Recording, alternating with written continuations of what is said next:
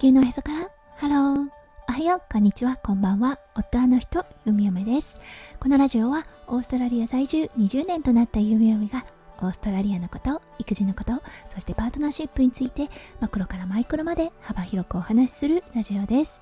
今日もこのラジオに遊びに来てくださってありがとうございます。今日は7月8日土曜日ですね。皆さんどんな土曜日の午後お過ごしでしょうか？はい、弓嫁が住んでいるオーストラリア、今日も良いお天気となっていますが、やはりとても寒い冬の朝を迎えています。はい、もうほんとね、ああ、冬だーといったような感じで、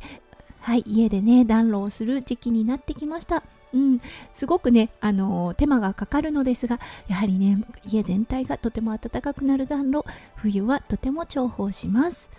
はい、それでは最初のコーナー、ネイティブってどう話す今日の Aussie English。今日のワードは、アイオープナーです。はい、これだったんですが、うん、一番当てはまるね、役で目から鱗というような形になります。It's real eye opener to me っていう感じで、もうね、めちゃめちゃ目から鱗だったわというような意味合いがあります。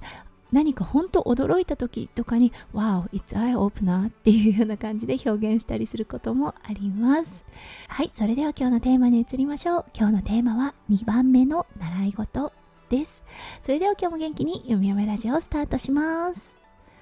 はい、息子くんだったんですが、3歳9ヶ月を迎え、今現在習っているものが水泳です。はい、そしてね、今回、うん、実は今日から新しい習い事を始めます。はい、それはサッカーです。特にサッカーがすごく好きというわけではないのですが息子くんがね通っている水泳教室の一角ではいあの遊んでいた時にですねそのねレッスンをしているのを見かけたことがありました。そしてね息子くんがすかさず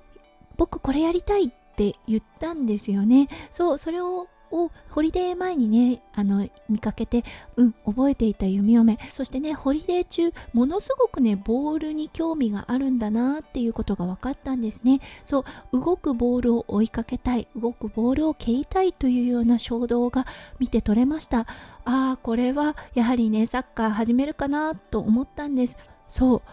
サッカーだけではないですが、あのボール競技っていうものはね、まあ、スポーツ全般すべてそうですが、ものすごくコーディネーションが必要となりますね。はい。目でボールを追う、体を使ってボールを蹴る、うん、そしてそのボールの飛ぶ位置をコントロールするものすごく高い技術があってはい成り立つものですよね、うん、そして息子くんねやはり体を動かすことが本当に本当に大好きなのでそのね溢れるエナジーを活用させてあげたいんですよね。家にいるとどうしてもねゴロゴロしがちなのでうんあのー、やっぱり子供は体を動かすのが一番かなと思うのでもう今日からはいサッカーを始めることになりました。サッカーというともう団体競技ですよね。息子くんは実は団体の行動があまり好きではありません。